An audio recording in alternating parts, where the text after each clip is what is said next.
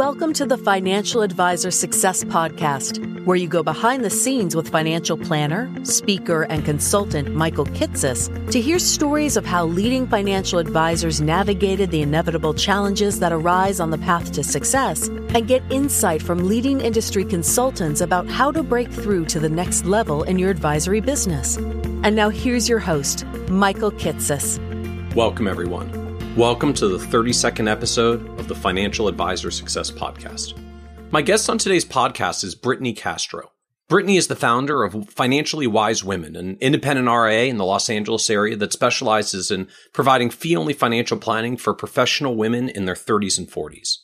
What's unique about Brittany's advisory business, though, is not just that she's generating more than $100,000 of standalone financial planning fees, but that by building an entire personal brand business around herself, she's been able to diversify her revenue streams as a financial advisor to include offering online courses, getting paid for speaking, and even doing corporate partnerships where she's paid to be a brand ambassador for financial literacy. In this episode, Brittany talks in depth about the digital marketing strategies she uses to attract young professional women who are ready and willing to pay her $2,500 to $5,500 financial planning fees, the 5-meeting process she uses over the span of 6 months to deliver her financial planning advice and earn those fees, and how she structures her ongoing retainer fee for clients, and even what she does for them on an ongoing basis when there's not necessarily a portfolio to manage and she's simply being paid for ongoing financial planning advice.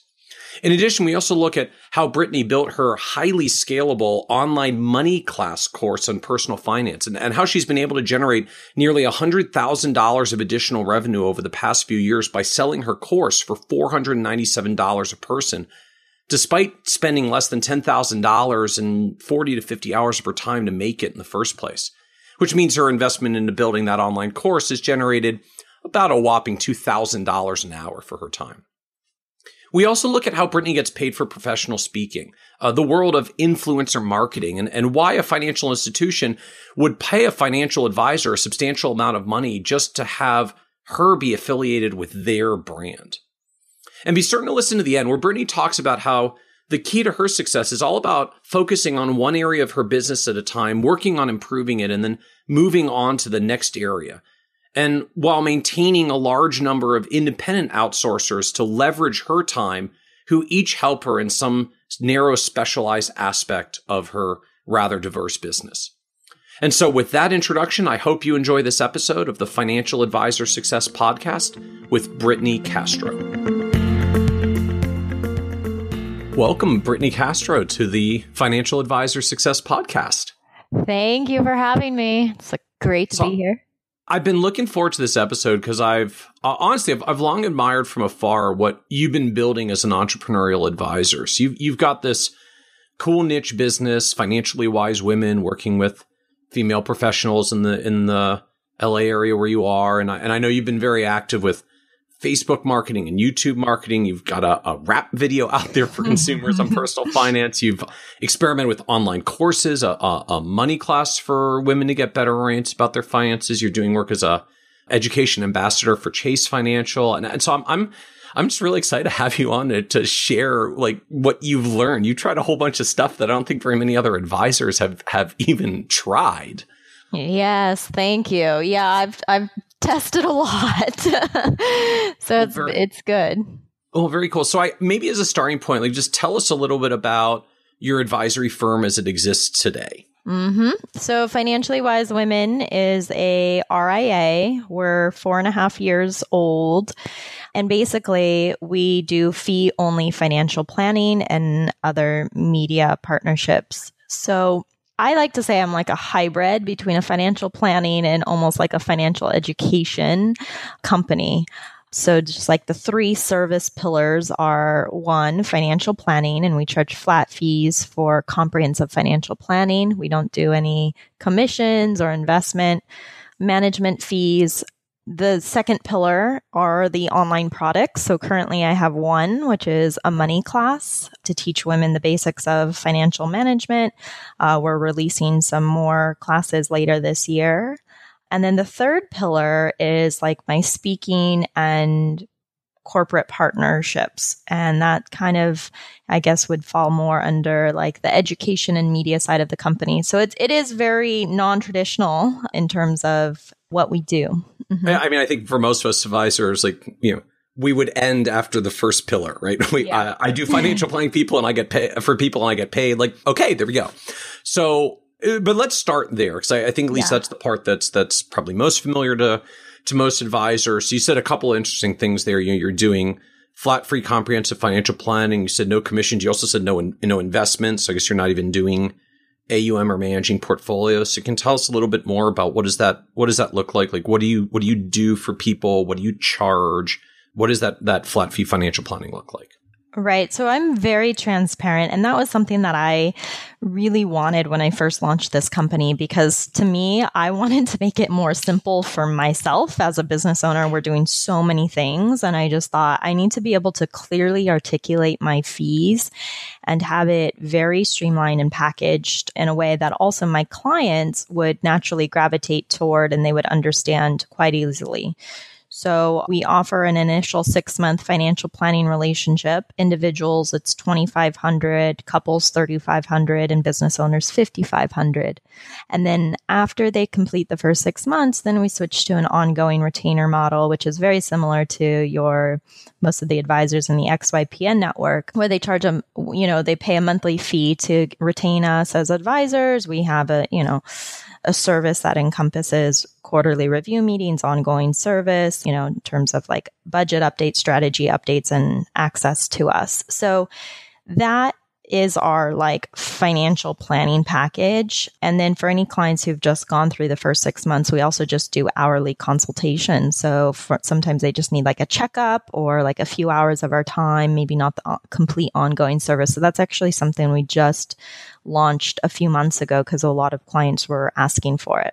And really fast. So when they get through that initial 6-month planning relationship and they go into this ongoing retainer paid monthly, like what do you charge for that? Is that also a 3-tier fee, like individuals, couples, business owners? Oh yes, sorry about that. It is $150, $200, and $300 to match the original numbers I told you. Okay. Yeah. So yeah, relative to I think a lot of advisors, like those are good sized financial planning fees, both upfront and an ongoing basis, right? $150 a month is $1,800 a year. $200 a month is $2,400 a year. Like that's a healthy fee for kind of ongoing renewal financial planning. So can you talk a little bit about who you serve? Like who do you work with that has the money to write those kinds of financial planning fees?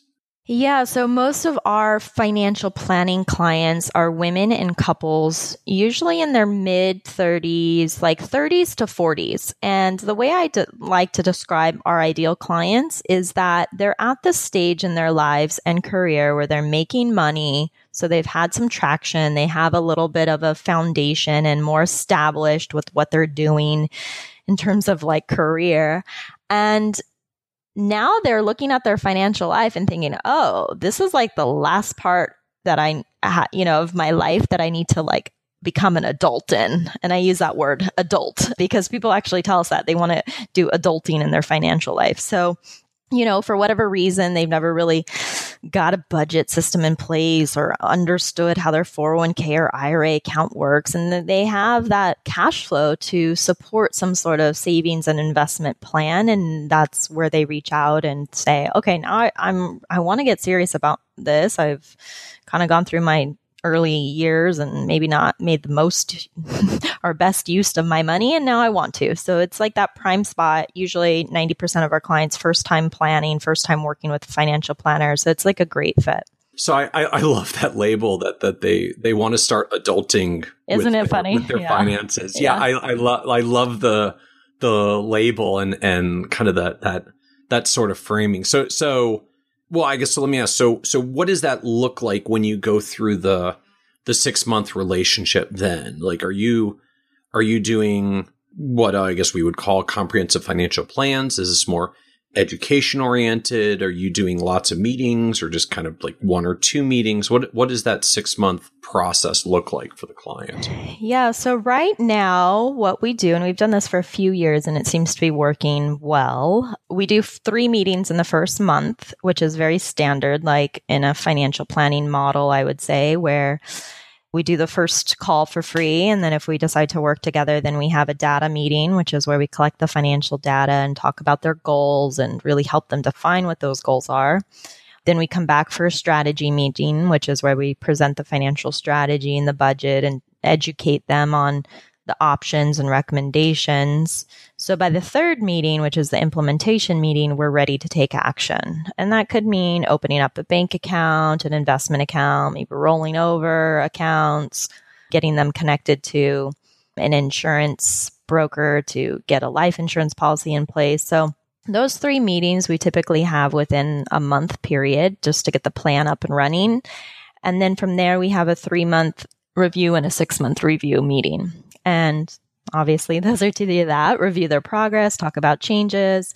And that model seems to work well for the clients we're serving.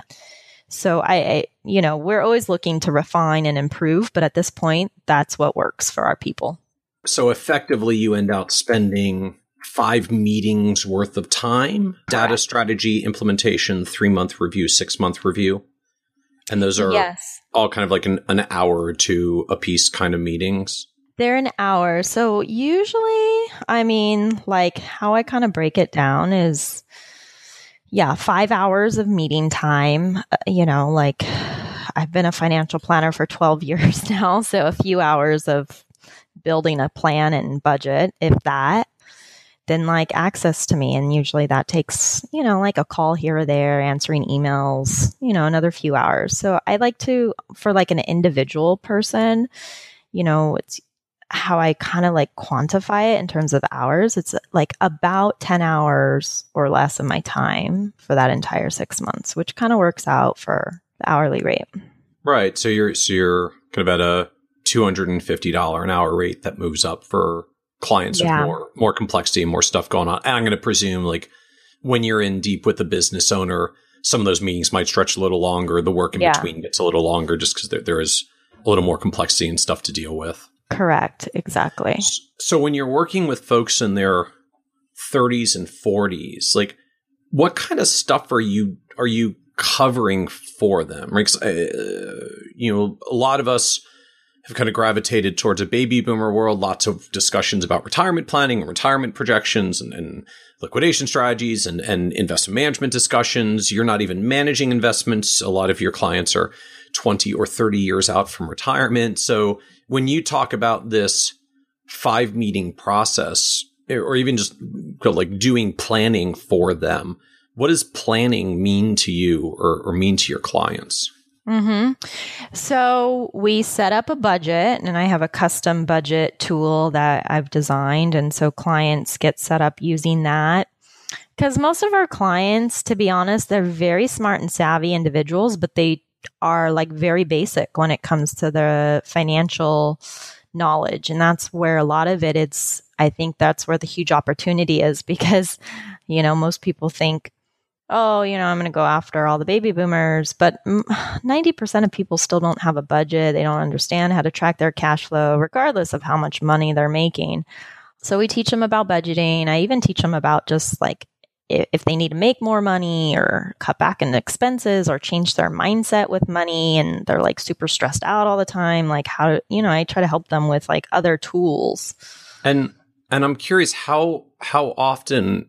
I know, at least from my own experience, one of the biggest blocking points in trying to have conversations with clients around budgeting and household cash flow is they have no clue where their money actually goes. I still know a lot of planners that, their approach to budgeting is basically, I take your income, which I know, I subtract the taxes that I know, I subtract the savings that I can see, and I assume you spend the rest because it's a closed system. And they don't even get into the details of where that cash flow is going, because if you ask clients, they don't know. And if you ask them to find out, then a lot of them just kind of stonewall and put up the wall and don't do it, or they don't want to deal with it because they know you're going to give them bad news. So like, are those just not challenges for your clients? Because by the time they seek you out, they know they're going to have to be doing this. And if you want to be adulting with your finances, you have to figure out where your money's going. Like, is there kind of a self-selection process, or are there things that you figured out about how to actually have these kinds of cash flow conversations with people and not have them say, well, I don't know where all the money goes. I don't track this stuff. That's why I'm paying you, right? You're going to tell me where my money goes. Yeah, exactly. Well, I think that's part of our service. I mean, I'm very clear from the get-go. Look, like, do you have a budget? And most people say no. And then I say, okay, great. Well, one of the things we're going to do is you're going to make a list. We have a list of all the expense categories, and you have to give me what you average spend in these categories, because that's what we're going to embed into the budget. And then from there, you're going to start tracking so that we confirm these numbers are the reality, because we're going to set up savings goals based on that situation. And it's going to give us so much data. But I will tell you, I feel like my budgeting conversations are the biggest value the clients receive. I mean, of course, I help them get their cash account set up, investment account set up, and like all of that. But I think the day-to-day finances is so often overlooked, but that's where people struggle with the most. And actually, that's where they're going to get a lot of value if you spend time either helping them get the right system in place or teaching them, because it's just one of those things. Most people just don't do it. And even if they have a budget, they're not looking at it. You know, it's like, it's the whole point. Yeah. And I mean, I think it's a particular thing when you're working with folks that are still in their 30s and 40s, where your careers are still growing, income is still growing. It's probably been growing pretty well for the 5 or 10 years leading up to that point, because that's kind of the big growth income years of your career. You know, by the time we see a lot of clients in their 50s and closing in on retirement, like for better or worse, they've figured out some kind of system about how to manage their household cash flow. And the people that we tend to see as advisors came up with something that's decently good, because that's what let them save to accumulate the dollars to hire a planner to help them with their investment portfolio and the rest. So I feel like we a lot of us end out with sort of a subset of clients that they figured out how to be at least reasonably responsible with their cash flow, because that's what let them get the wealth to come and hire us. You interact with them a little bit earlier, where it makes sense to me that here's actually reasonable systems to set up your cash flow and your budgeting in your household. Is like, oh, no one's ever told us that before. Like, this is amazing. And that they'd get really excited about that. Totally. Honestly, they get so excited about it. I love it. So I really do.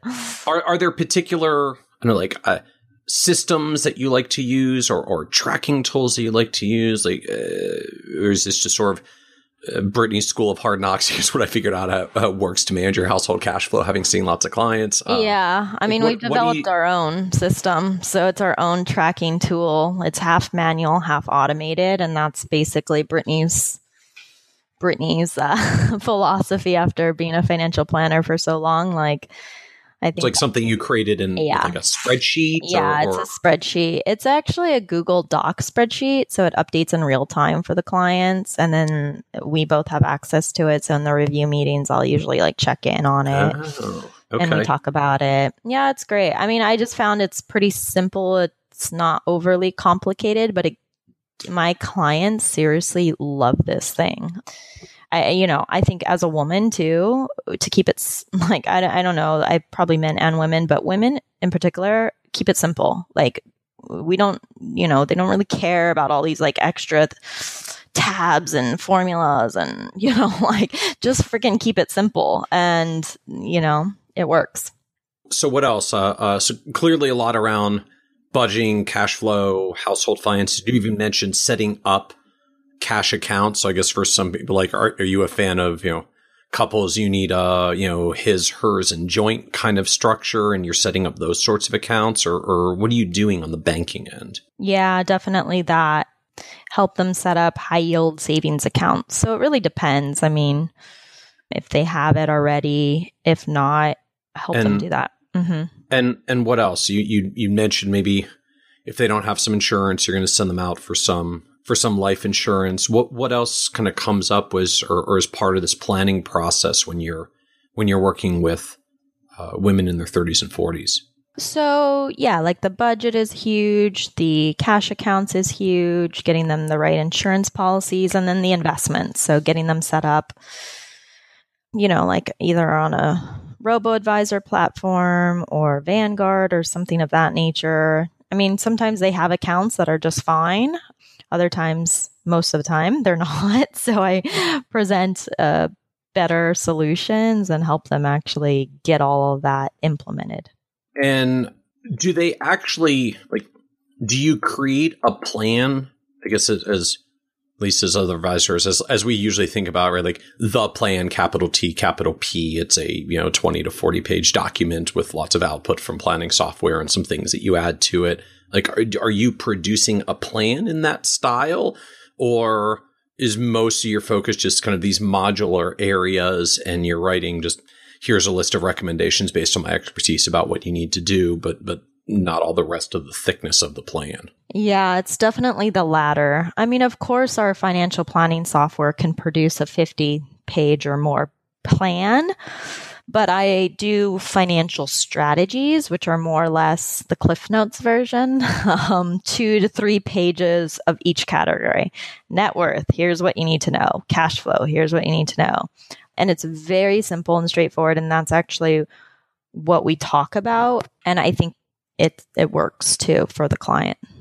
So you may actually still end out with like, I don't know, a dozen or 15 pages if there's sort of 2 to 3 pages for each of multiple different areas and you stack them together? Oh, no. It's total. Oh, total. Okay. Yeah. Honestly, it's like a paragraph per section. Okay. And you don't get pushback from clients of a like, I paid you $3,500. Where are the rest of the pages? No, because I don't sell a financial plan. I sell my expertise and service. So, I mean, if you look, like our whole marketing is geared and very niche, and those types of clients who maybe want. See, that's the thing. Like, our clients don't even want that. Like, that's what they're running from. And like, I'll tell you, they come to me for me, not for the freaking plan. And, every now and then there's a conversation around that. But I say, yeah, I mean, I could give you a plan, but what's the point? It's just going to sit on your shelf. You're not going to look at it. It's going to overwhelm you. So let's simplify it so we actually do what we need to do and get the results you want. And I think when you promote results and benefits and service, the planning, the actual plan as a tangible product never even comes into factor. So at the point you're talking so much about cash flow and budgeting and bank accounts, and the plan that you deliver is a couple of pages of written material. Like, do you even use traditional financial planning software at this point? I use Advizr, so I don't know if that's traditional. Advizr, so Advizr. Yeah. Advizr. Mm-hmm. And what led you to Advizr versus all the others out there, Money Guide Pro and eMoney Advisor? And those sorts? It was simple and it's free because I'm an XYPN member. Okay, well that works. And I'm just curious. I mean, are you using plan? I mean, just when you talk about the things that you're covering with people in a plan, are you actually using financial planning software that much at this point? Yeah, we use it. I mean, I build the strategy from Advizr, but a lot of it is like also I can look at the situation, build a plan. I mean, I do use it for the retirement calculations because those are clearly a little bit more detailed than just a simple calculation. But actually, and we use Advizr too for clients like it because they put their like accounts and use the document vault and upload all their documents. So that's all part of the data meeting process as we send them a link to get their account set up. So everything's secured in there. And then I don't have to keep asking them and just say like, go and upload it in the vault. So it's nice for that purpose too. So that's kind of the upfront planning software. So can you tell us a little bit about the ongoing piece? So, well, I guess I'm even just curious. When people go through this $2,500 to $5,500 plan and it ends, and then you switch to an ongoing retainer for ongoing planning, how many like, do most of your clients just naturally say, like, well, if I've been working with you for the past 6 months, of course, we're going to keep going? Or do most of them come and say, hey, thanks for the stuff. Now I feel like a financial adult, you know, peace out, drop mic and leave. And that's that. And they're not into the monthly ongoing. Like, what do you find is sort of the conversion from one to the other? Yeah, it's a good question. Actually, that's one of our main focus over the past 3 months too. The way I see a business is like, there's always an area you have to love on. And depending on the season, like you're going to love on that area more than others. So right last quarter, I realized, oh, there's this huge opportunity for me to get more ongoing clients. I just really haven't put a lot of energy into it. And I noticed our conversion rate of like people who complete the 6 months to staying on as an ongoing client was relatively low. I would say like maybe 30%. So over the past quarter, and just put in some energy into that area. And now it's like no brainer. People are, yes, I'm going to do it. So I would say we've now are like 60, 70%. And what do you do for them for that ongoing monthly fee? Like, are you doing stuff for them every month because they pay every month? What does that look like for an ongoing service model? So we do quarterly review meetings. Some clients want monthly, so that is an option, like a shorter monthly versus a quarterly. And then they have ongoing access to me. So it's just a matter of like, sometimes clients like just want me there to email or call as they work on their finances. And that's actually a very popular service model. So it's not that hard to sell, I guess, because most people are used to paying a monthly subscription these days to whatever. You know, we like live in the Uber economy. Yeah. Everyone's like ordering and like paying for online things. So you kind of pitch it like, yeah, you need me and I'm going to be here to answer all those questions instead of you struggling or letting it bother you for a week. Like, you just email me and I'll be right there to answer or help guide you. And we'll have these regular, more formal review meetings to make sure you stay motivated and always know what you're working on financially speaking. And what are you even covering in the quarterly reviews? 'Cause I know for a lot of us, again, I could just kind of view our industry bias. Most of us kind of build around portfolios and AUM models. So like, I know what a quarterly review is. We come with a quarterly statement and we talk about what's going on in the portfolio. And then we cover other financial planning stuff. And it's some blend of the two. You're not managing dollars. I don't even know how many clients' investments is a discussion on an ongoing basis. So, I mean, what are quarterly reviews for you? Like, what are you talking about 4 times a year? There's always something to talk about. Budget, goals, you know, investment accounts. Sometimes like, oh, now we have this expense that came in. How are we going to work it through? Or my income changed, or now I got the bonus. Now what do we do? Or taxes are coming up. How should I prepare? I mean, there's literally, you can talk about anything all day long. There's always something, but it's really personal to whatever that client's plan is. So that's where I bring a lot of service, because I'll say, oh, Michael, you know, last time we met, you did XYZ. Let's check in on that. And then you'll say, great. Well, over the quarter, all of these things changed. And then I'll say, perfect. Okay, let's address those changes. And then now your focus for the next 3 months should be XYZ. So it's kind of like I give people homework and they love that because they know what they're focusing on. And then it's not so overwhelming as well. Interesting. And like, how long do these take? Is this, you know, 2-hour quarterly reviews times all of your clients, and some of them even do that monthly? Are they shorter than that? Like, what do meetings look like for you? Yeah, 1 hour. I really don't do anything over an hour. I think that's too long. People do not have an attention span for finances. And are they longer than an hour? Your office to do that for an hour? Because I mean, I know you're in the LA area, so like an hour meeting can be more than an hour to get to and from the meeting, even with traffic in your area. So like, are they coming in, or is that not necessarily all in person? Some of this is telephone or video or other things. Like, how do you do those meetings? Yeah, most of the times the ongoing all the review meetings are usually calls because I've already built the rapport with the client. Like I try to do the first 3 meetings when people become a client in person, or if they don't live in LA, via Skype, just so we see each other. But then after that, really a call is fine. And people are used to that nowadays too. Everything is like technology based. So. All right. And so what does this add up to you for at this point? Like how many clients are you working with? I guess I don't even know how you break them up. Do you look at like people we work with in a year that do a standalone plan, and then the number of clients you've got that are on ongoing retainer, and your revenue is a blend of the two? Like how do you count clients in this blend that some are standalone and then some are ongoing? Yeah, I mean, I feel like we're going to have to sort through that more, especially this year, because I think, literally we're putting a lot more focus into it because our whole business foundation has been built now. And now, like when I started this year, I was thinking, okay, how do I really scale this and double down on everything I've created, right? Because it takes a few years just to get created. So currently we just have like an overall revenue goal for financial planning. And, obviously most of that comes from the initial 6-month payment.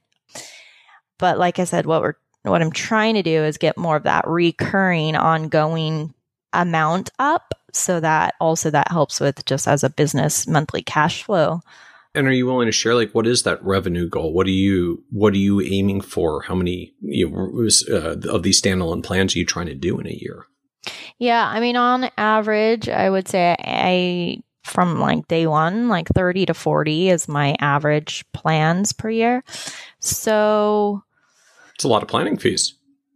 That's 6 figures of planning fees. Yeah, 6 figures for sure. So we usually get about 6 figures, like just at 6 figures, like in our planning fees. And that's actually the goal this year. I wasn't crazy on growing that side of it.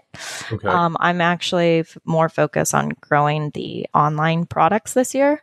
But yeah, the revenue goal entirely for all my models is $300,000 this year. So it's pretty doable. I mean, we're on track for it because we did like some over 200 last year. So again, the growth that I'm focused on for 2017 is actually not within the planning so much, although now I'm like kind of reconsidering that because I'm like, oh, well, maybe I could even beat my goal. But the growth for that would be coming from our products that we're developing. Yeah. All right. And I want to come to more depth on those in a moment, but I feel like I have to ask the one other question that's probably lingering out there for at least a few folks that are listening of, you're giving people guidance on insurance, and then they're going and buying a product from someone else who gets paid some commission, because you can't really avoid the commissions for most insurance. You're steering them to an investment account because you're saying they're robo-advisors or whatever. Why not get paid on the insurance or get paid on the investments? Why not do AUM or some blended model as opposed to just making it upfront planning fees, ongoing planning fees? It's a good question. I've done it. I actually didn't. I implemented management fees through a robo-advisor called Betterment, and I really loved Betterment. I still love Betterment. I actually love robo-advisors in general, and I recommend my clients use them. For me, what I found was my business was taking off in other areas, brand partnerships and online products, that to have that component of investment management on top, it was getting hard. Like it was just adding more complexity in terms of, okay, well, if clients pay the fee, then they wouldn't have to, like if they pay an investment fee, then they wouldn't have the ongoing retainer fee because I'm getting fees from their other side. I mean, it was almost like making my life too hard. And as a business owner, I think the hardest thing is to focus on what is really working well. And as much as Betterment was really easy, I think for me, I just felt cleaner with the fact that, okay, I'm either going to say I'm a full investment manager and take all my fees from Betterment, or say I'm a full financial planner and take all my fees from fee-only planning and call it a day. But to try to do both, it was causing more headache than I particularly wanted earlier in the year. So I decided to stop doing that service altogether. Well, and I guess, you know, when you've got it structured down to the way that you do, your planning process is a series of 5 meetings with some of the behind the scenes work you do in between. You said it's taking you about 10 hours. It's a plan that starts at $2,500. So, you know, you're getting $250 an hour, give or take a little for planning fees, which is a pretty darn good hourly rate when you convert it into hourly, and you're getting 30 or 40 clients through it. So I kind of get it of like, you know, hey, I'm already clearing north of $100,000 of planning fees, just getting paid for my time. Like, it's working pretty well. And, just on planning fees. And I guess over time, I would presume the projection is as projection over time is as the monthly retainer clients grow, that recurring revenue base grows anyways. It just grows with retainer fees instead of AUM fees. Definitely. Yeah. And you know, the cool part about it, I am one of these people, I can change my mind at any time. So I can decide to add that baby back in. Maybe I bring on, like what I'm doing right now is I'm bringing on an associate financial advisor just to help me with the planning side. So maybe, you know, 6 months from now, when I'm done focusing on the other sides of my business, I come back and I say, you know what, I'm actually ready to relaunch that side. And I'm going to bring on somebody in the company to help me do it, because you know, that's part of it. Time is also very important, and I have to look at what's bringing me the most value for my time and go accordingly. So where do you find 30 or 40 new clients every year that are willing to pay a couple $1,000s in financial planning fees? How do you bring those kinds of clients in? Honestly, our website, it's the inbound marketing that I created with all my branding and social media. We do get referrals, don't get me wrong. And I still do networking because I, you know, have a few groups and people that I like to connect with. And, you know, I get business that way. But I would say a majority of our clients find us through Google. So what, what are they? And it's not just that. What are they Googling that... They're Googling financial planner in LA, like woman financial planner. But honestly, Michael, it's the hard work. I put in years of creating content. My content is everywhere. I have a lot of social media. So people organically will see my stuff on Entrepreneur or, you know, whatever I'm doing, my blog, this, that, and they come through that. But also, if they are searching straight from Google, they'll usually just search like woman financial planner in LA. But most of the time, it's from something they've heard me on or seen me on or read something by me, you know, that really brings in the leads. And so are you just a natural writer that it's comfortable to do that kind of content marketing, writing stuff and getting it into magazines? I'm not a natural writer for sure. I've learned it, and I wouldn't even say I'm good at it.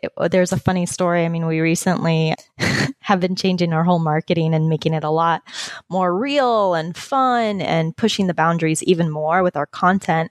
And we happened to like misspell a word in the it was supposed to be emotional shift, and the word came out like emanation shift. And my marketing director was like, what does this word mean? And the email had already gone out. And I was like, I don't know. I thought that was like a cool word that you use for like you're doing like a Shakespeare thing where you just make up a word and then everybody figures out what it is in context. Yeah. And she goes, no, Britt, that was a typo. And I go, well, you're telling me like, I know this stuff. I'm the worst at grammar. I'm the worst at like, I don't know. And we were laughing because the funny part is people actually answer that question like nothing.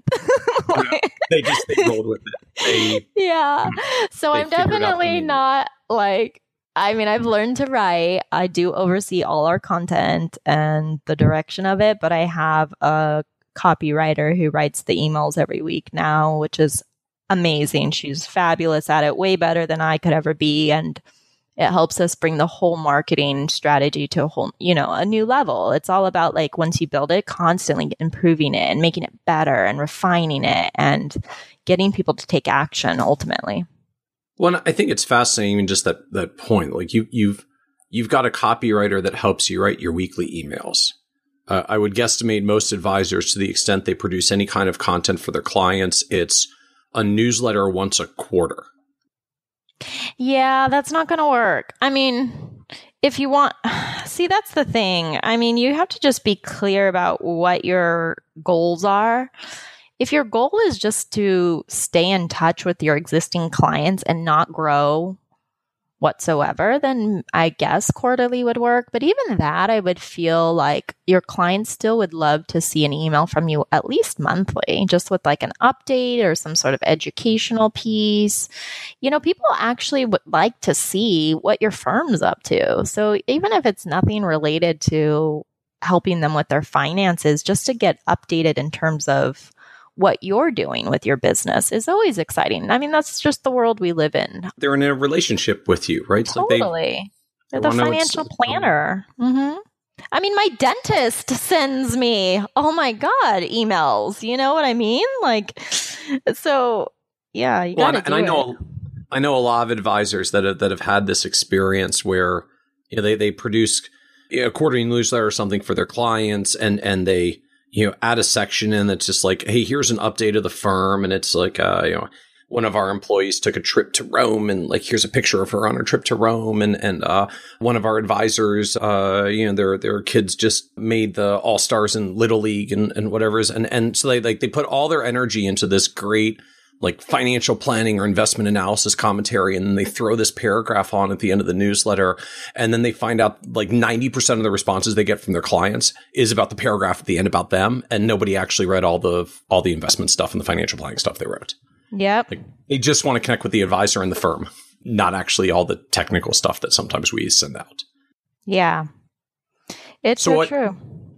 What else have you found that works from the, like, the website and the digital marketing and the social media end? Like, I see you out there all over the place. I know, you know, a bunch of the publications have recognized you for being a highly social financial advisor. It's like, as someone that's done this, I'm sure you've had your share of finding what works and finding what doesn't work. So what works for you or what doesn't work for you down to actually driving results, like getting people who will pay money for a plan? Yeah. And I'm just trying to keep up with you, Michael, on all these awards in social media. So currently what works, our model is working. We've built the marketing machine. And what that is we're posting all the time on social media, Facebook, Twitter. I have a YouTube video that converts into a blog and email that goes out once a week just to build content build engagement with our community. I do a lot of podcasts, calls, workshops, you know, videos with partners I feel like have the same clientele I'm going after. So clearly women in their 30s and 40s. So that's still like, I mean, would you characterize this as a niche? This is your niche, women in their 30s and 40s, or yeah. Do you even define for like professional women in their 30s and 40s or yeah, I mean, we usually say professional, but most of them are. I mean, at this point, yeah. If you're not probably not in some kind of professional services job, you may find $3,000 to $5,000 planning fees in your 30s or 40s to be expensive unless you're making a decent income in a professional services job. I guess they kind of self themselves at some point. Exactly. And that was actually one reason why we created the money class, which is a lower price point. And I'm continuing to create more products is because if those people come to us, which they still do come to us, and they're not ready to pay for the fee, we have other options for them to get started with our brand, our messaging, my style. And then when, you know, maybe they take like an online course from me or read my book or whatever, then they'll come back for the planning once they're ready for the more in-depth, you know, relationship. So it's just building out the services to fit what my ideal clients want and need. And a lot of it has just been experience and listening to what they need and what they want and just, you know, testing the waters and you just kind of figure it out. And like, I'm just a big believer with I love marketing. That's why you'll see I spend a lot of time marketing because I can be the best financial planner out there. But if I don't have any clients, like, well, who cares? And at the end of the day, it's a business. So I got to make money, you know, like, so I've just learned, you know, always be marketing. Like I don't stop. I never stop marketing, even when I take a break from social media and I don't do as many like Instagram stories. We still have all these other things happening.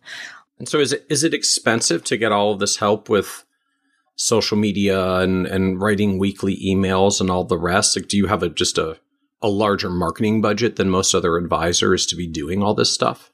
I don't know. Well, the thing is, I'm also different. Like, I don't have overhead. Like, I don't have a full-time office space. So I have a WeWork office space that I book for so the co-working space. Exactly. So, you know, it's a lower monthly fee because I only book it when I'm seeing clients. So I don't have it full-time. I work from home.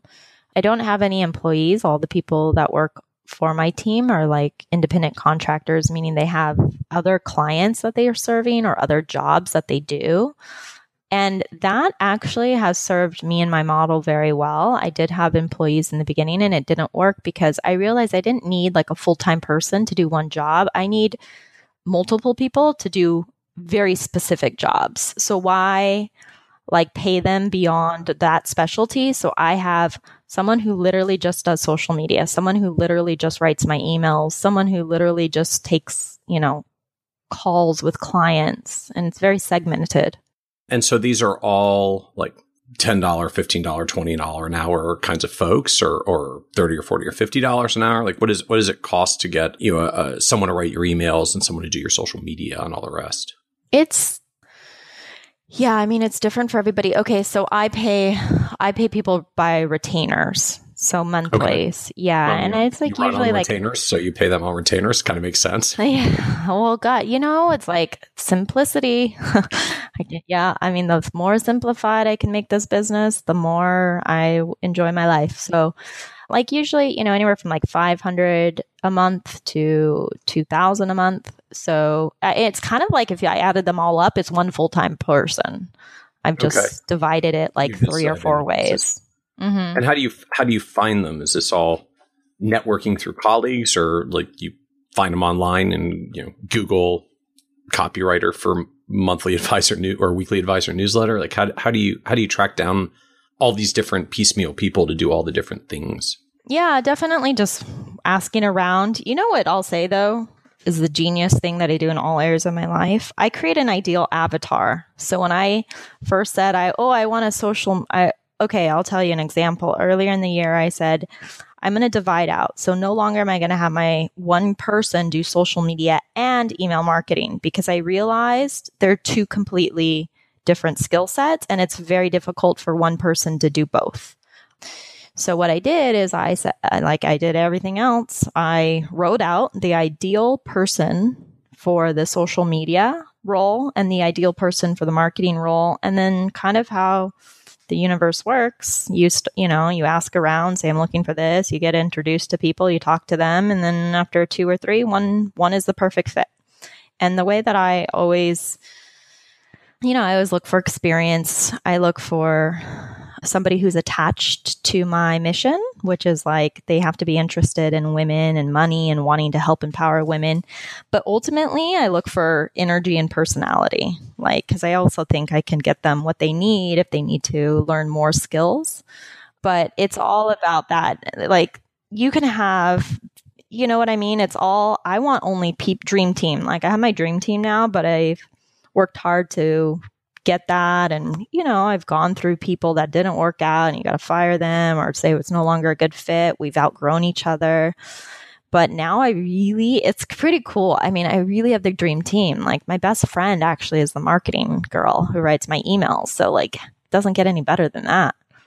Yeah. And we had Kayla Brown from New Planner Recruiting on the podcast recently for episode 31. So kitces.com/31 if anyone wants to go back and listen. And, you know, around hiring process, they do all hiring for associate planners and para planners in firms. And Caleb kind of made the same comment that at the end of the day, the primary thing they actually screen for is attitude, you know, the effort, passion, like, you know, one of the biggest things that he uses to evaluate candidates in the process is actually with how much focus and fervor and effort they pursue the recruiting and job application process. Because if, you know, If they can't even take applying for the job seriously, how seriously do you think they're going to take the job itself? Whereas, you know, a lot of the skill stuff, like if you get someone who's passionate about the business and what you do and is excited about the mission you're pursuing, you can teach a lot of the skills as long as they got a decent head on their shoulders. But you can't teach energy and enthusiasm. Totally. I love Caleb. And it's spot on. And I think it's just also too, at the end of the day, who do you want to be working with? Like, you don't want to, you know, spend a lot of time with them. Yeah. You got to email these people. You got to talk to them. Like, pick someone you enjoy. There's people out there. You'll have to weed through a few to find them, but you'll find it.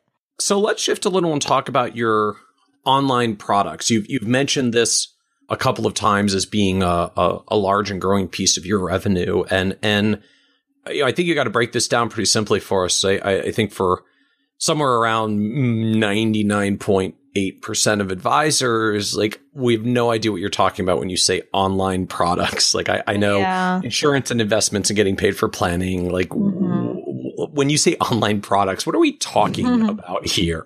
Yeah. So basically, it's a course. Like, I just like to say, like, Rosetta Stone, right? Teaches language. Same thing. All I did was make it for money and specifically for women in my ideal segment, which is those women in their 30s and 40s, to teach them money management in a format beyond just reading a book or a blog. So it's webinar based. They buy this course. They have online access to this, obviously, members only website. They get the curriculum. They get the worksheets.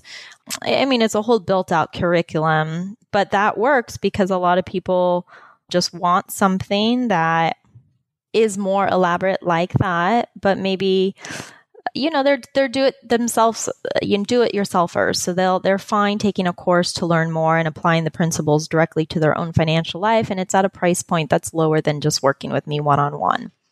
And as a business owner, that's a way to scale our knowledge, to teach people what we know and use the internet to reach, you know, the potentially 7 billion other or maybe 8 billion other people in the world. There's just huge opportunity. That's kind of how most of people are going these days. So how long is the course, or like what do you get exactly when you buy this? I mean, I kind of get it. Like, we're going to teach you about money management, but like I sit in front of a webinar for an hour, or I sit in front of like 2 webinars that are 30 minutes each, or I have like 8 hours of webinars. I mean, what do I get inside the money class? So basically, it's a 6-week course. They get 3 webinars that are about 30 minutes or less per week, and they have lifetime access to it. So actually, if you just go to fwwmoneyclass.com, you can see everything that's included in this course. Okay. It's very detailed. Moneyclass.com. FWW, moneyclass.com. Okay. And we'll put a link to that in the show notes as well. So if you go to kitces.com/32 for episode 32, we'll have links out both to Brittany's Financially Wise Women website and then also her money class. So you can take a look at this. So, and so I like, as the buyer, I get a couple webinars a week that are 30 minutes or less. So you're kind of, I guess you're incrementally teaching me money management skills, and I go through 6 weeks, and I've cumulatively gotten, like, I guess by then, like 8 or 9 hours worth of cumulative content that's taught me about money management. Yes, exactly. I love the way your brain thinks. Got to break it down in hours. Got to break it down. Time is money, right? I know. We were just talking about it. Yeah. So, what does someone pay for this? Like, what do you charge? What will people buy? So this is what we're spending a lot of time on this year, like I mentioned, because there's a whole online strategy that once you learn and get the formula right, it'll work for you in your industry. We charge $497 for this online course. And meaning $497. Correct. And that works. People buy it. That's not cheap. Yeah. No. $497 for a course like that. I mean, it's a good sized chunk of money. Yeah. So I think the reason is, one, I don't want to devalue my expertise and my work, but also I want to make sure people are committed. But we are creating, so like, for example, I'm creating a product for $197 and then like even a $97 product. So we'll have levels. So then people could choose the level or like add on, you know, maybe they get the first course for this much and then they take the, you know, the more advanced courses. So what's in the, like, what are you envisioning is in the 197 course? Is this just, hey, and you know, you can get all 6 weeks for $497 or just 2 weeks for $197 and we'll just give you the first 2 weeks modules? Oh, cool. Is it that kind of breakdown? I like the way you think. No, it's a whole nother product. It's going to be all about investing for women. Tune back in the fall 2017 when this is released and you'll see more of the specifics. We are literally in creation mode, so I can tell you it, but I'd prefer when it's done because That's okay. It's subject to change. You know what I mean? We change our minds a million times before something comes to come to the market. It's still in the entrepreneurial creation process. I understand how that goes. So $497 for a course for this series of videos. So, I mean, how long did it take you to put all of them together? I mean, obviously recording 8 or 9 hours of video takes at least 8 or 9 hours to make the video, but there's you got to figure out what you're going to say and what you're going to deliver and all the rest. I'm going to assume it takes way more than 8 hours to make 8 hours worth of video. So, correct. I mean, how long did it take you to put all of this together? Okay, so I did it in 2014. I've actually taught workshops on this. So when I originally did it, it took like a year just to research, you know, and learn what am I going to do? What's my like version of this course going to look like? So I actually bought other people's online courses, nothing to do with finance, but I studied, I like taught myself. And then probably a good 3 months of my time just to build it. So once I knew the idea, I blocked out, time every week for 3 months to build it. And I would say probably, like 40 to 50 hours total to go through start to finish, film it, build it, get someone to build the website, build all the back end. And then it was like $3,000 total, I think, in the beginning. That's it. Like, yeah. I mean, for making the website and all the back end, $3,000. Yeah. I don't know how it was that cheap because then I mean, that seems really inexpensive. I know, Michael. How come it's costing me so much now? I don't know. Yeah, well, that's the great thing, right? When you're entrepreneurial, you always cut it really lean the first time you make something because you got no money and revenue yet, and then when you go back and you have some success and you make the next one, then you got the better people. It's always exponentially more expensive because now you hire more expensive people. Yeah, and I'm like, wait, something's wrong here. Yeah, so I mean, look, we've sold. Let me. I was just doing this earlier. We've sold probably over the course of 3 years, so 14, 15, 16. Well, it's almost 4 years old, like 3.5 years old. 200. So it's about $100,000, I would say, in revenue total. So what I'm trying to do for something that you made once at 40 or 50 hours, like big time investment up front, obviously. But you start doing the math and like, so 50 hours in upfront and then make $100,000. Like you made $2,000 an hour for the time it took you to make the course.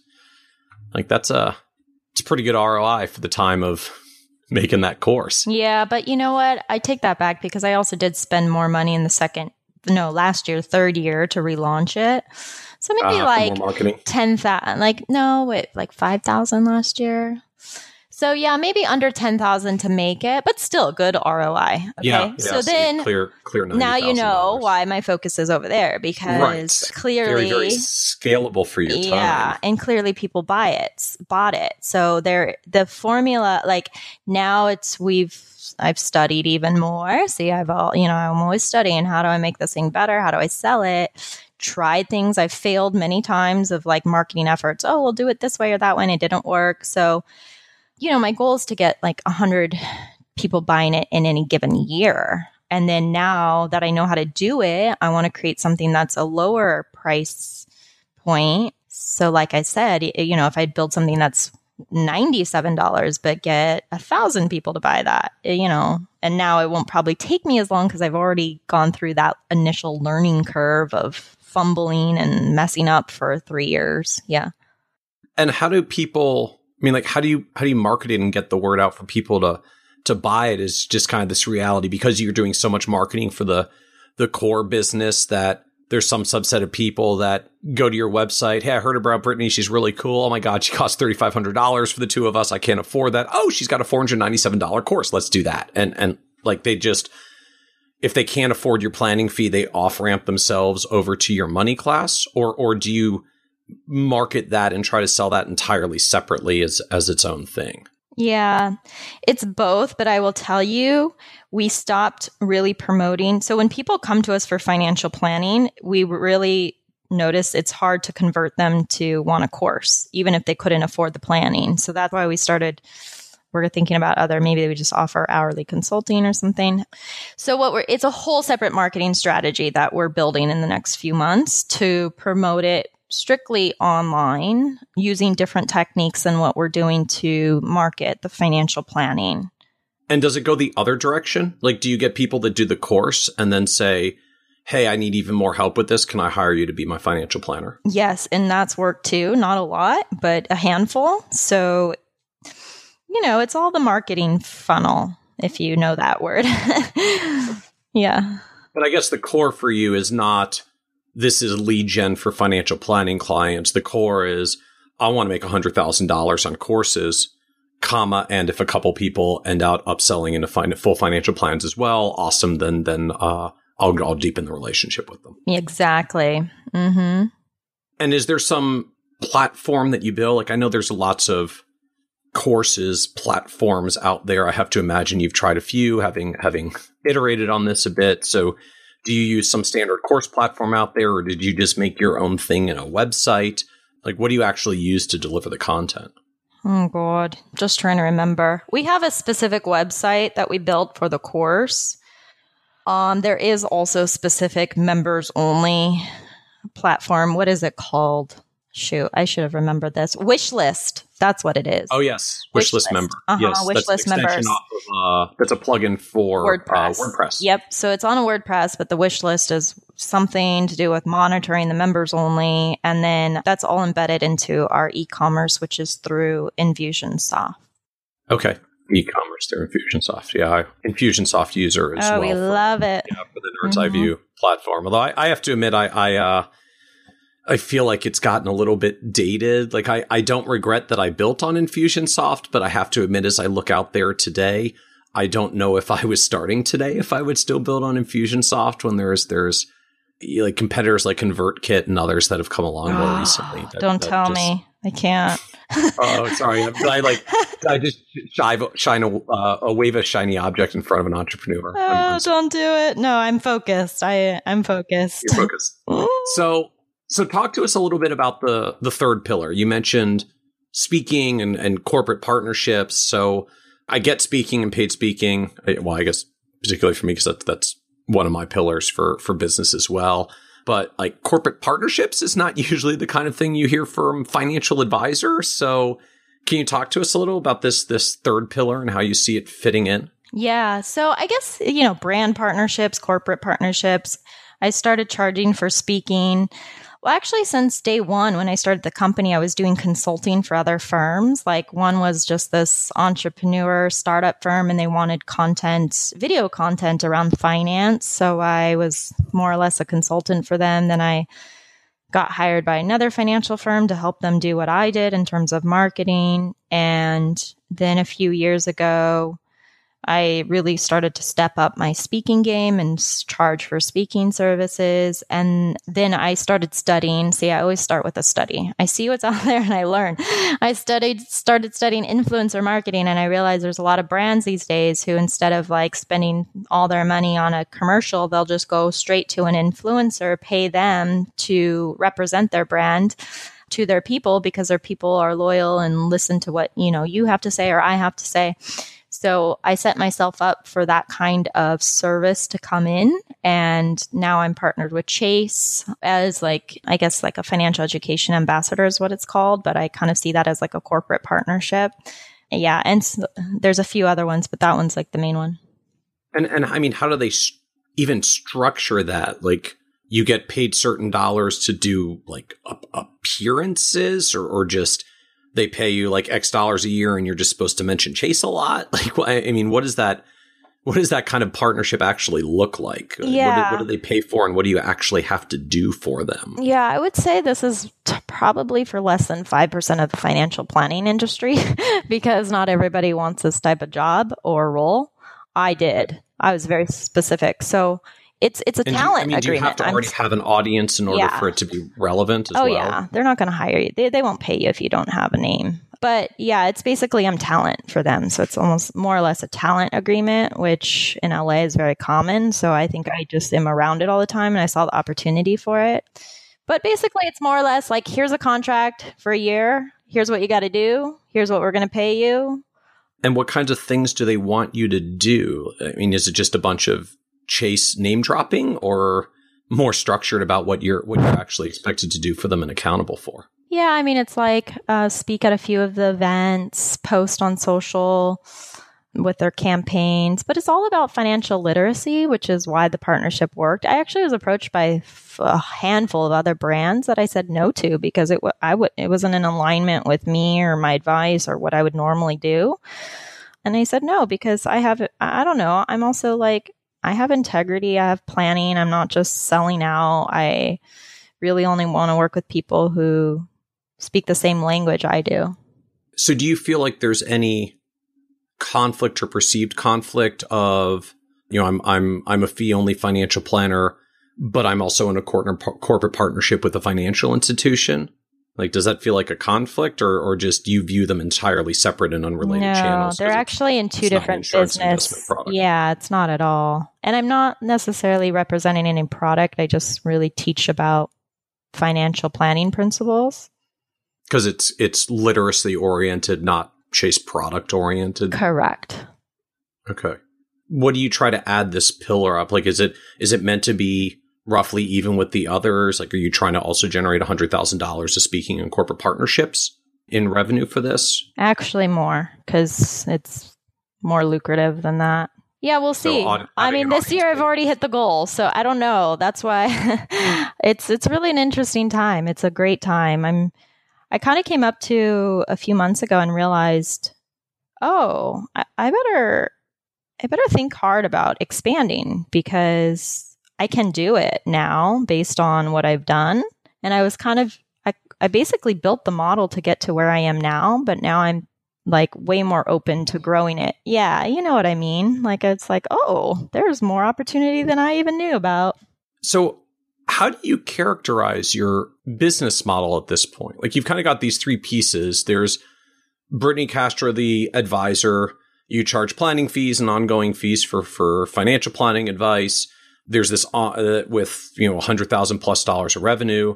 There's this online products component of the money class that you're trying to build up to do $100,000 revenue in a year. Then you've got speaking and corporate partnerships where you're already doing more than $100,000 in a year. Like, do you think of yourself as financial advisor spanning all of these and these are just different ways you do financial advising? Or do you like view your business model as something different where financial advising is just one of the things you do and then you do this other stuff too? Yeah, well, I think I started the call with it. Like, I really define my business as a financial planning and education company. And we have three pillars. And this is what we do.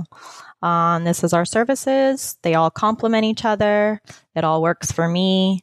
It's not for everybody. I will tell you that. Like, my business I've built for me. So I think it's great to like listen to other people's success and get inspired by it. But at the same time, like, I picked and chose what works for me from other people's services and platforms I was seeing. And what works for me would not work for, you know, other advisors. And that's okay. There's more than one way to do it. But yeah, I like to be unique in that sense. Okay. So as we come up towards the end here, I've got kind of two final questions. One, I'm just wondering with all these different pieces and the advisory clients and time to build new online products and speaking and corporate partnerships and got to go out to do a Chase thing. Like, what does a typical week look like for you at this point? Like, is there a routine or a structure to this, or are you just kind of tossed in different directions from day to day and week to week? Like, what's a week in Brittany's life look like at this point? Probably nowhere near as crazy as yours, Michael. You have more rules. I don't know. You got a lot of stuff going on here. I know. You know, I have a great team and I have great time management skills. I knew that was a natural skill set of mine years ago with my color coordinated calendars in junior high. But yeah, honestly, a lot of just time management skills. And Mondays and Thursdays are usually when I'm doing like in the office emails, overseeing my team calls, client casework, stuff like this, podcasts, interviews, written stuff. Tuesdays and Wednesdays is usually when I see clients, and Fridays is usually like client overflow, or like if I have to see, you know, I call them centers of influences. So I try to keep at least 2 days out of the week where I'm not like on the go between meetings. But when speaking comes up or my partnerships comes up, sometimes, you know, your whole week is different and you could just sort it out. But so do you ever get pushback? I mean, I feel like most of us, you see the client whenever the client can be seen, and, you know, there's 5 days of the week and you deal with 5 days of the week, and sometimes you do weekends if you have to. So like, you do your client meetings on Tuesdays and Wednesdays. I mean, do you get a lot of pushback from people? Like, well, sorry, Brittany, I'd like to meet with you on Thursday next week. No. It's just not and they accept that. Like, that's not a deal breaker. They'll ask, do you meet on Thursdays or weekends sometimes? I'm like, no, I don't. These are my hours. Because I always think about it too. And I had to learn, like, I didn't always do that. I got very clear about how I wanted my business to look. But look, I have a doctor or people I see and they're like, okay, she sees patients X, Y, Z. What works for you? And you figure it out and you get there. And I think that's how I just developed the business 4.5 years ago. I was like, this is how I want my business model week to look like. And this is how we're going to pitch it to clients, and they'll make it work. So as we wrap up, this is a show about success. And one of the themes that we always talk about is that success means different things to different people. And so you certainly have a successful business, and one that looks very different than I think most other advisors with these three pillars, but, you know, collectively adding up to upwards of $300,000 of revenue is a goal you're already clearing this year.